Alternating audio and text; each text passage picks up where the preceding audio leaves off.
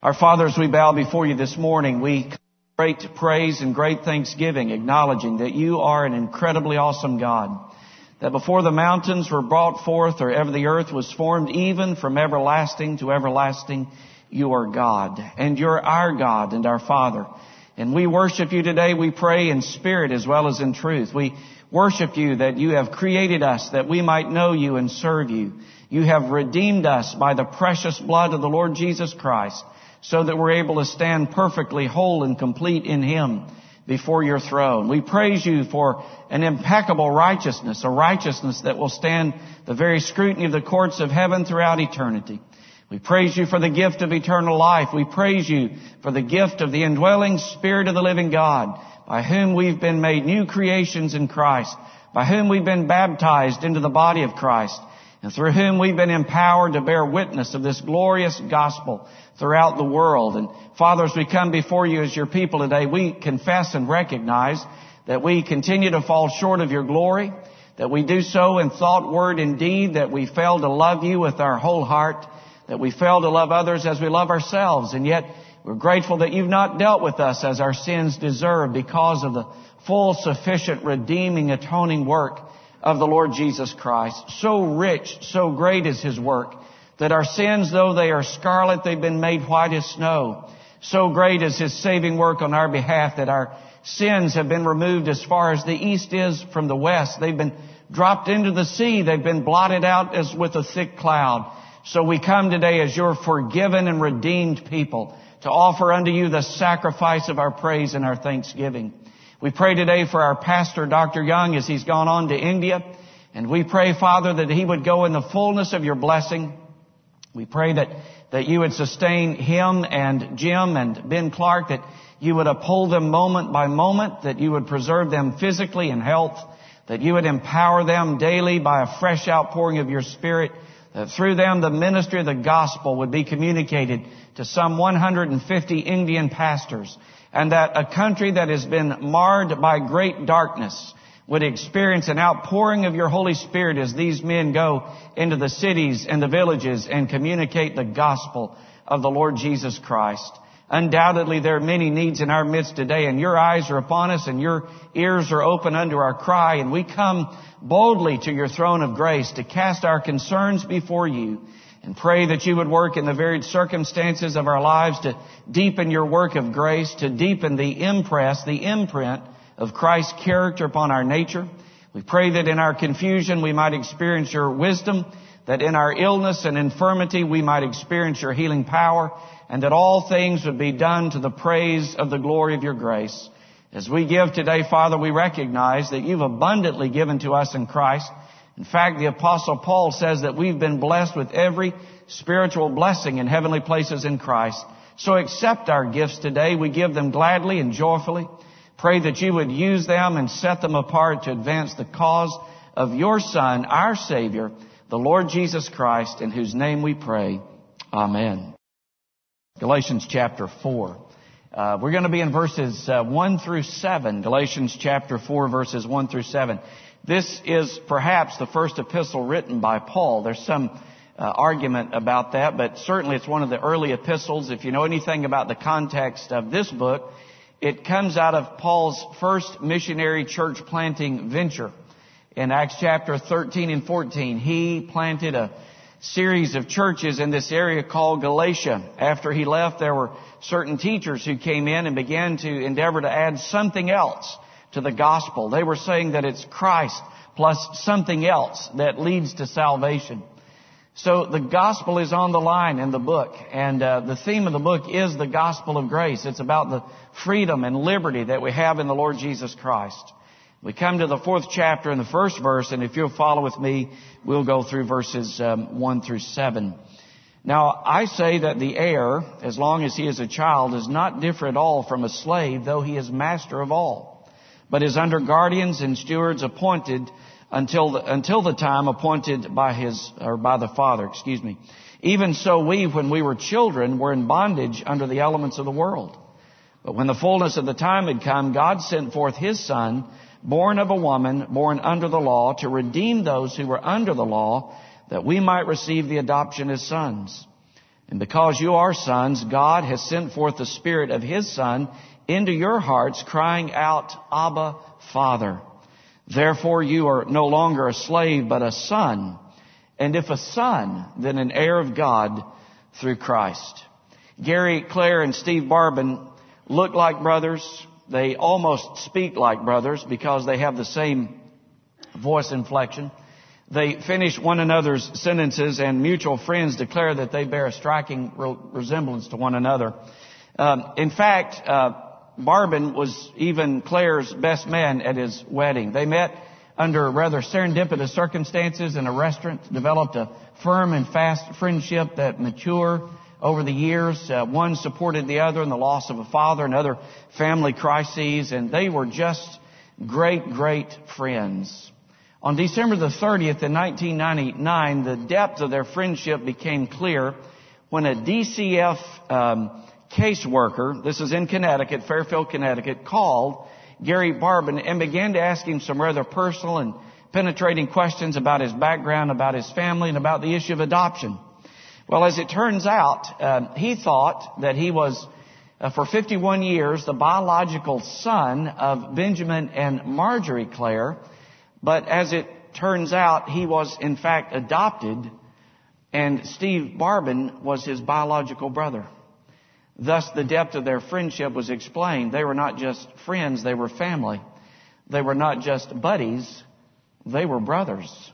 And even more remarkable than that, they had 11 other siblings, family members that they knew nothing about. The New Testament gives us two measurements of God's love for us. One of those measurements is the cross of Christ. Uh, writing in 1 John, the, the uh, fourth chapter, the apostle John says, in this is the love of God, not that we loved God, but that He loved us and gave His Son to be the propitiation, that is the, the expiation, the covering, the atonement for our sin. That's one yardstick is the cross of Christ. How much does God love us? Look at the cross. But the second yardstick of God's love, the second measurement by which we know how much we are loved by the Father is found in this passage before us this morning. And for just a few brief moments, I'd like for us to look at that. The second measurement is in fact the issue of adoption. When God pardons us, when He forgives us, when He receives us, He places us into His family. That's uh, the opening prologue of John's Gospel, the first chapter. The 12th verse, it says that as many as would receive him, to them he gave the authority to become the children of God, even to those who believe in his name. And we were born not of the will of man, not of the will of flesh, but we were born of God. And later when John would write his first epistle, he would say, what manner of love, almost as an exclamation, what manner of love is this that the Father has bestowed upon us that we should be called children of the living God. Adoption then, at least in this gospel sense, this spiritual sense, is God's gracious gift. It's such a gracious gift that a miraculously pardoned offender, those who had once hated God, whose hearts were stone, whose minds were blinded by the God of this world, has not only been pardoned, but has been treated, honored, received into the family as a well-beloved son or daughter, we become by adoption God's very own children. It's an incredibly rich gospel treasure to think that the God of heaven and earth, the maker of the ends of the earth, has adopted us into his family and is assuming every responsibility for our welfare both in time as well as in eternity. Well, the gospel blessing of adoption is summarized and placed before our view this morning in four key words, and that first key word would be the word of acceptance. Adoption grants us full acceptance before the God of heaven. We are adopted into His family and we are received as well-beloved sons and daughters of the living God and He accepts us on the basis of grace alone, through faith alone, in Christ alone. If you look at chapter 3 for just a minute, at verse 26, the means of our coming into the family of God, the means of our being adopted into the family of God is stated very succinctly, yet very clearly in Galatians chapter 3 verse 26. Paul says we're all sons of God through faith in whom? Through faith in Jesus Christ. The means of our coming into God's family and being accepted by Him is grace through faith in Christ alone. We're sons and daughters the moment that we believe, the moment that we receive Christ and rest upon Him alone for righteousness. The Bible says that we become God's very own children. This, this is a glorious truth. It's an incredible truth. More education will not increase your status before the God and Father of our Lord Jesus Christ. More good deeds, more earnest effort, more grand accomplishments, more money, more power, working harder, striving to do better will not make you more acceptable before God. In fact, Paul, when he wrote the church at Ephesus in his uh, first chapter, Ephesians 1, says that we are made accepted we're made accepted, Ephesians 1 6. We're made accepted in the beloved. The moment we trust and receive and rest on Christ, we're accepted by God. Acceptance is a beautiful word, especially if you've ever experienced the devastating pain of rejection on any level. In the whisper test, Mary Ann Bird writes about growing up different because of a facial deformity. This facial deformity, this disfigurement locked her in an emotional and relational prison. When she started school, her classmates mercilessly, daily teased her about her disfigurement. And when they would ask, what happened to your face? She would say that it happened in an accident because she believed that somehow this being an accident as opposed to a birth defect made her more lovable and more acceptable when she was in the early elementary years, she longed to be accepted. She longed for friendship. And she was going to believe that no one outside of her immediate family would ever really love her and accept her. At that point in time, they gave children, and they may still do this. It's been quite some time since I was in the second and third grade, although I spent some of the best years of my life in the third grade. Um, but um, they gave an annual hearing test. And the student would stand at the door and cup one ear, and the teacher seated at the desk would whisper, and the child would have to repeat what the teacher whispered. And uh, she had a teacher in the second or third grade by the name of Mrs. Leonard, a bubbly lady, short and round and loving and effervescent in personality. And Mary Ann Bird loved Mrs. Leonard. And so the day came for Mary Ann to stand at the door, and she expected the, the repeated words, the sky is blue, uh, what color your eyes, uh, or what's written on the chalkboard. But it is as if God dropped into Mrs. Leonard's heart seven words that liberated Mary Ann Bird from a prison of rejection and loneliness. And the seven words were this Mrs. Leonard whispered this I wish you were my daughter. I wish you were my daughter. And Mary Ann Bird writes in the whisper test, it's as if my heart was loosed. It was as if I had become freed.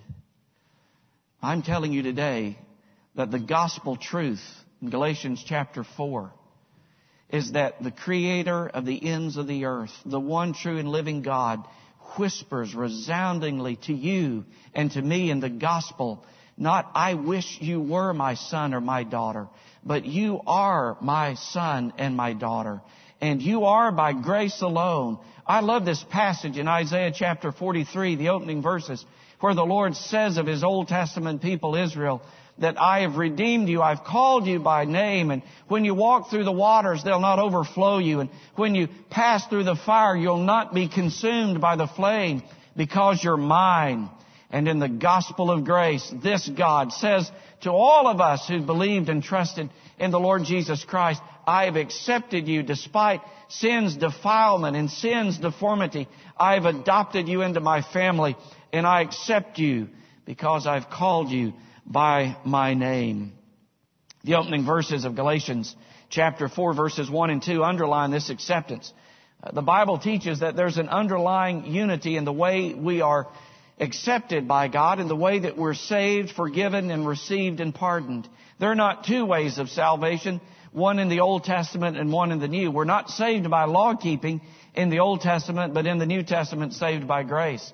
It's always been by grace through faith in a Redeemer. In the Old Testament, they looked forward to this coming Redeemer who was promised in every sacrifice, who was promised in every priestly offering, who was promised in every day of atonement observance, who was promised in every Passover. And in the New Testament, those shadows become light in Christ. And those tokens of coming grace come to fulfillment. And all of those promises become yes and amen in Christ in the New Testament. And Paul is saying in these opening verses that this, this whole um, idea of being under guardians and stewards until the time appointed by the Father is just his way of saying that the fullness of God's grace and the fullness of God's redeeming and atoning work promised so often in the Old Testament has come to light and fulfillment in Christ. In the opening chapter of Corinthians, uh, chapter 1, the first letter, Paul says that it is of God that we're in Christ. And He's become for us our wisdom, our righteousness, our sanctification, and our redemption. You and I are so accepted by the Father because of Christ that we have all the freedoms, privileges, and resources of full grown sons and daughters. We have all that the term adoption implies. In the grace of adoption, God has put His name upon us. In the grace of adoption, you and I have full access to the throne of grace. That's what Hebrews 4 says. We have a standing invitation to come boldly to the throne of grace that we may obtain grace and mercy in our time of need. Some of you may recall when John Kennedy was in office, there was a picture of John Jr., who in those younger years was called John John, was in the Oval Office and President Kennedy was surrounded by members of his cabinet. And there playing under the desk was little John John. He was not barred from entrance to the most powerful man, arguably the most powerful man in America, the man who occupied the highest elected office. There was John John in his father's presence, surrounded by the movers and shakers. But this little boy had an audience with the president. You and I have an audience, an invitation to always come into our Father's presence because you and I have been made accepted in the beloved. We've been made right with God and we are His received sons and daughters. So accepted that God says to us in the gospel, I will never leave you and I will never forsake you. So accepted in the gospel that Christ says in His prayer in John 17 that God loves us as though we were Christ Himself rich gospel treasure, acceptance. But secondly, adoption grants us real spiritual freedom. That's the point of verses 3, 4, and 5. We're free because of Christ's redemption. In verse 3, we were in bondage, past tense, under the elements of the world. But God sent His Son in verses 4 and 5 to redeem us. We're free from spiritual bondage. This word elements, stoicheia in the original text could mean one of two things. Elements could refer to fallen spiritual beings headed by an incorrigible, malevolent adversary, headed by the deceiver, the devil, the serpent of old, the God of this world, the prince of the power of the air, whatever name you want to use. It could refer to this hierarchy of spiritual evil that you and I wrestle with, these unseen hosts with which we're engaged in a grappling match, spiritually speaking. Or the word elements could refer to false ideologies, false philosophies, false gospels and religions that blind and deceive, which Paul talks about in Colossians 2. We don't war against flesh and blood, although sometimes it feels that way. But Paul says in his second letter to the church at Corinth in chapter 10 that though we walk in the flesh, we don't war after the flesh. Our weapons are not carnal, that is, they're not fleshly but they're mighty through God to the pulling down of strongholds. Or I think the New American Standard Bible calls these strongholds these fortresses. It's, it's a false way of thinking. It's a false gospel. It's a false system of religion and acceptance by works. And what Paul is saying in Galatians 4 verse 3 is that we were in bondage to this at one time, but we've been liberated. We've been freed by the redeeming work of the Lord Jesus Christ. This is so wonderfully illustrated in the Gospels. You may recall in Mark chapter 5, Jesus encounters a man who was so demonically bound that he could not be chained. He could not remain clothed and he cut himself with stones and lived among the tombs and day and night groaned in his misery. But one day this man encounters the power of our great Savior. And Jesus says to the man, what is your name? And the man growls back, my name is Legion, for we're many. And Christ set him free by the power of his word. I don't know the circumstances of your life today. I don't know what your past is. But I can tell you this on the basis of the gospel of the Lord Jesus Christ, that He is a liberator, that He liberates us from the grinding guilt of sins past so that they're covered, so that they're blotted out. I know that He liberates us from hierarchies of evil. I know that He liberates us from false systems of belief and false religions and ideologies. A man who was involved in a cult called the Jehovah's Witness for over 30 years. The light of the gospel came to him. He was convicted of his sins. He came to believe that the truth is found in Jesus and in Jesus alone. And he wrote a book about it and he says that one night he was driven to his knees and his eyes began to pour tears of repentance as he humbled himself before, before the Lord and he cried out that he would be free, that his mind would be free. And he says, as the sun kissed the dawn of the morning, I stood to my knees as a freed and liberated man. The chains of darkness fell off. And that's what Paul is saying here, that you and I, as a result of being brought into the family of God, we are liberated with a real and given a real spiritual freedom. We're free from sin's bondage as well. Jesus in John chapter 8 says that whoever sins is the slave of sin and the depth and degree of our bondage and sin is defined in Ephesians 2. We were dead in sins. We walked according to the course of this world. We were dominated by our sensual fallen affections and desires. We were by nature objects of wrath. We were dominated by the prince of the power of the air. We were utterly helpless to deliver ourselves. We needed a deliverer. And may God's name be praised throughout eternity. He sent us one. He sent us a champion who set our hearts and our minds free. The Lord Jesus Christ has released us from the penalty and power of sin by the power of His redeeming work. We're free from legalism, from the driving fear of trying to be good enough to make ourselves acceptable and loved by God. This word in Galatians 4, redeem, is such a picturesque word. Its meaning is, uh, in the context of Paul's letter, meant to buy or purchase out of the marketplace one who was a slave. It's used in the New Testament often for the price paid to purchase and set a, uh, set a slave free. Redeemed describes the nature, the effect, the power of Christ's work on our behalf. Galatians 2.20, if you just glance there at the end of that, this text says that the Son of God loved us and He gave Himself for us. Galatians 3:13 if you just glance there very quickly Christ has redeemed us from the curse of the law having become a curse for us that is he bore all the penalties of sin's curse and then here in Galatians 4 and 5 God sent his son to redeem those under the law that we might receive the adoption of sons and then Galatians 5:1, which I think is the theme of this great letter. Stand fast, stand firm in the liberty, in the freedom with which Christ has made you free. Stand firm in that freedom. You and I have been given incredible freedoms, gospel freedoms, because of the redeeming work of the Lord Jesus Christ. Some years ago, Barbara Vogel's fifth grade class in Aurora, Colorado, had finished a section on American history in which uh, the, the grim details of slavery were recounted over several days' lessons.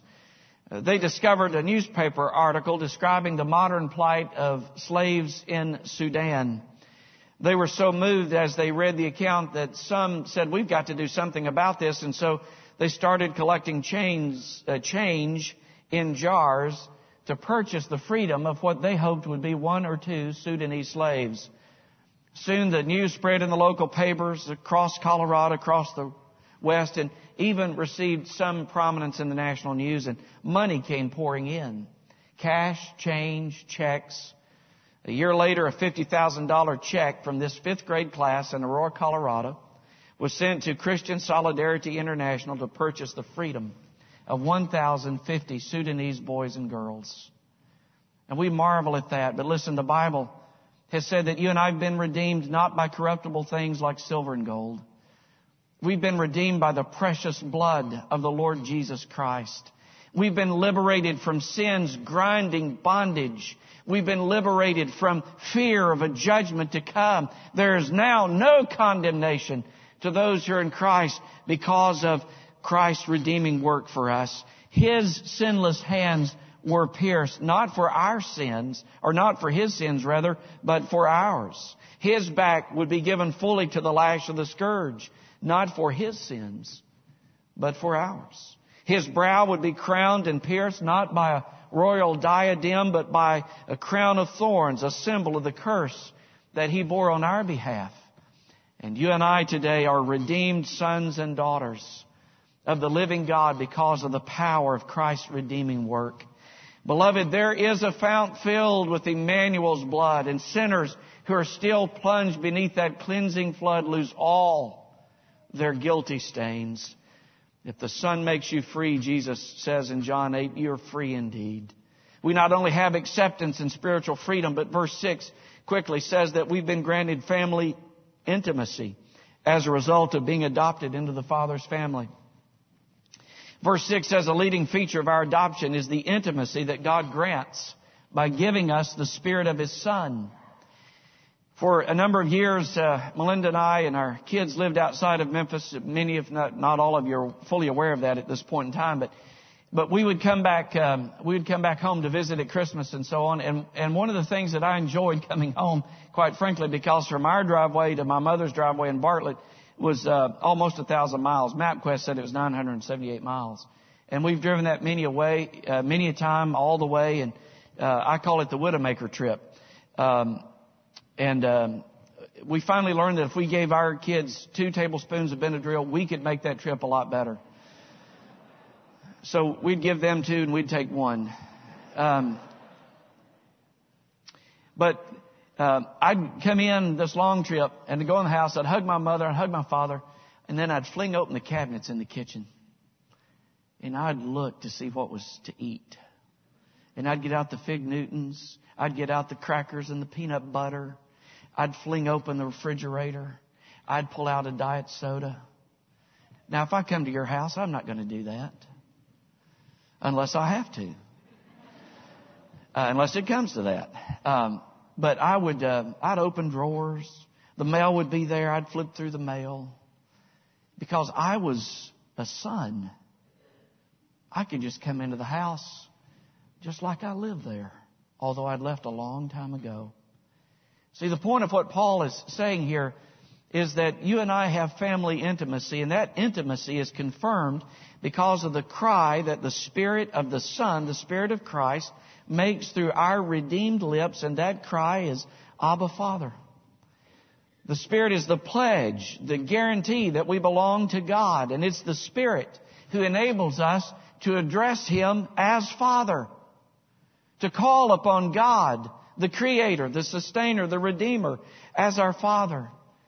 And He comes to us, the Holy Spirit comes to us as the Spirit of adoption. And His abiding aim, listen, His abiding aim is to deepen the family relationship with the Father. He aims to reproduce in us a reflection of Jesus' own intimate relationship with the Father.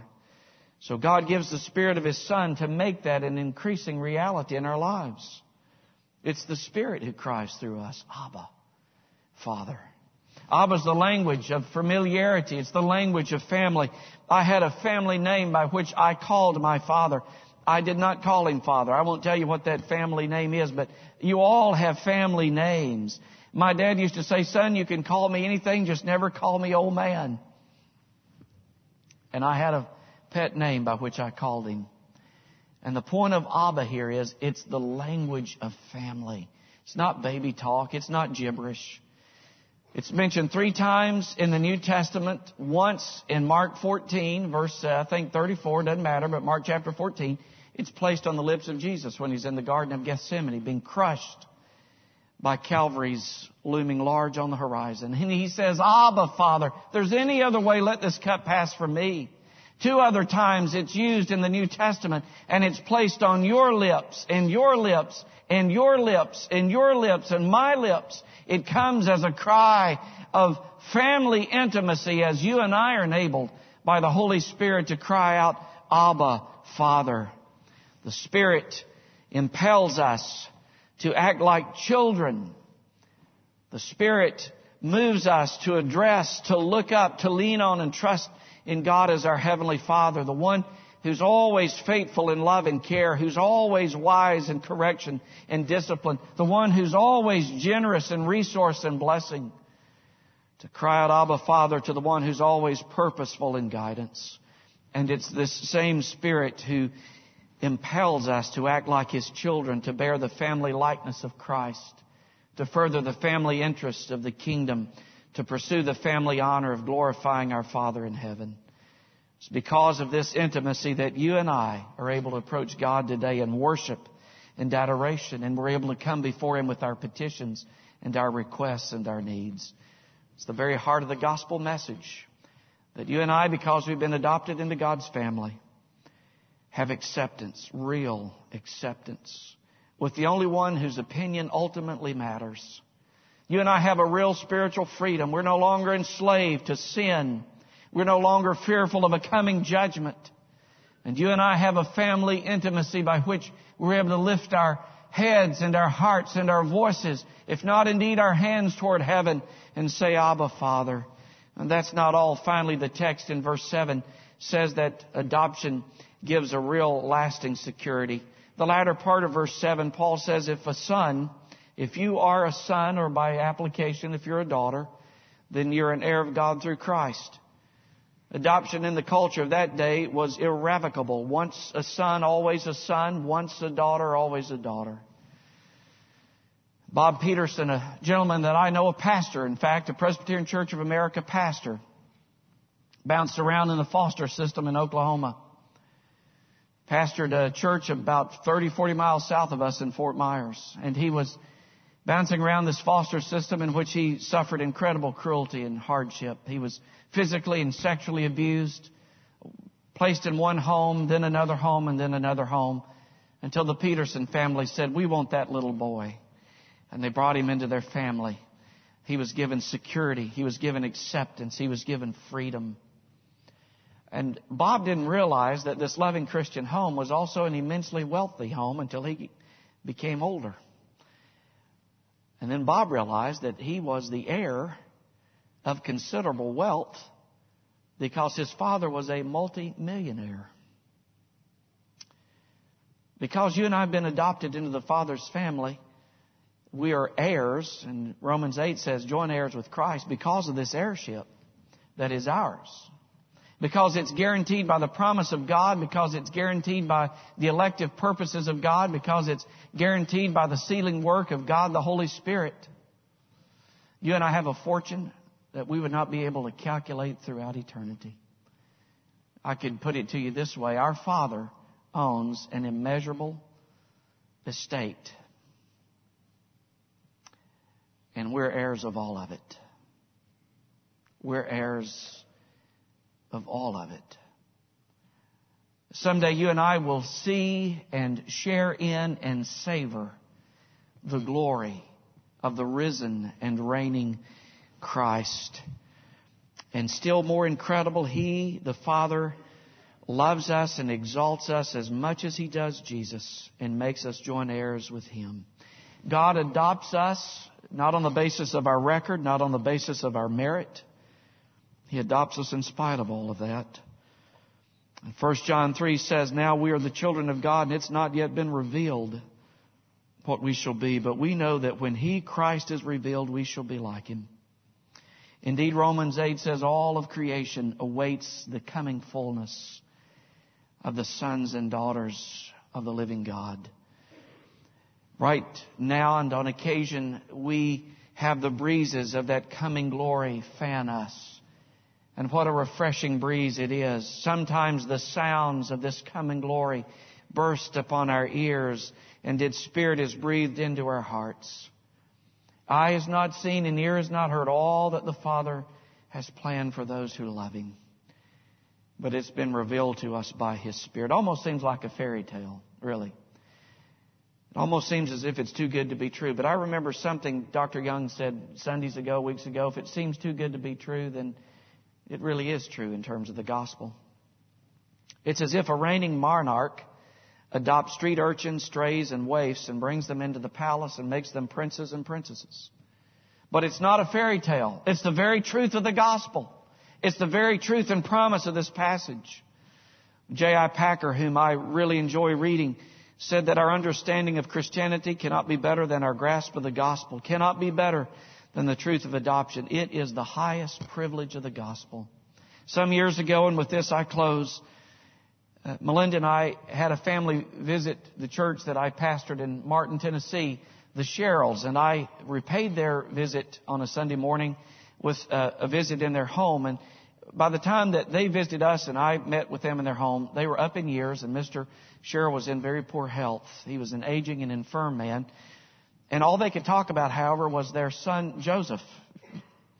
Joseph was adopted. That Mr. Sherrill at one time was a small vacuum cleaner shop owner in St. Louis. And above that shop lived this single mother with this little tow-headed boy who liked to come down and hang out in Mr. Sherrill's vacuum cleaner shop.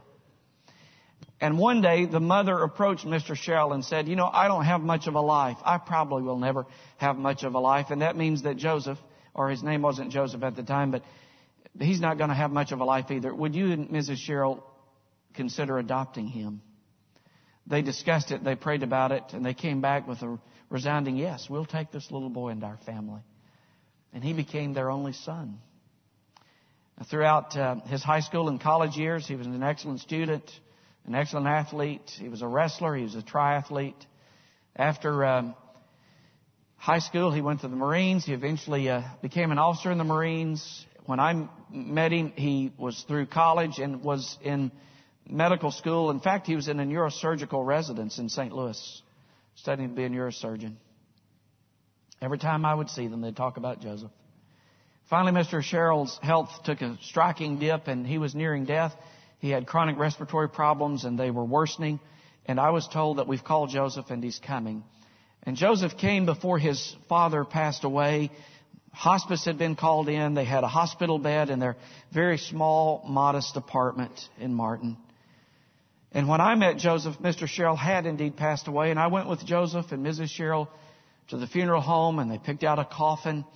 And Joseph had the posture of a Marine officer, and he exuded the confidence and control of a neurosurgeon. And he was very dispassionate in picking out the coffin. He said, this is what I want my dad to wear. This is how I want the tie tied. He even told the the attendant, I want the tie tied here. I want the dimple in front. I want you to pull it this way and so on. And then we had the service. Mr. Sherrill was also a veteran and so they had a full military funeral. And uh, there's nothing more forlorn, I think, than taps at a funeral. They folded the flag, they were playing taps, and the son stood at attention, rigidly at attention, but his body convulsing but his tears were hidden behind sunglasses.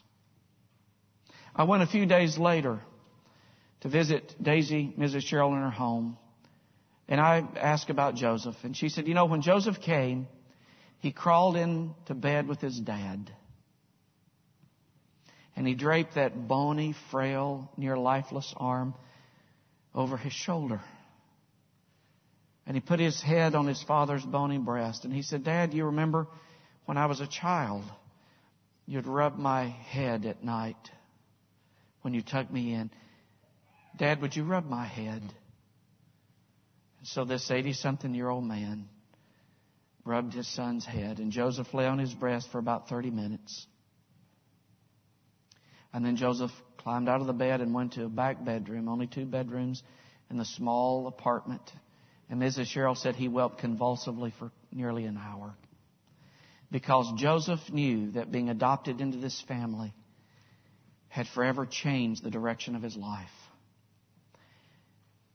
By grace through faith in Christ, your being adopted into God's family has forever changed your life.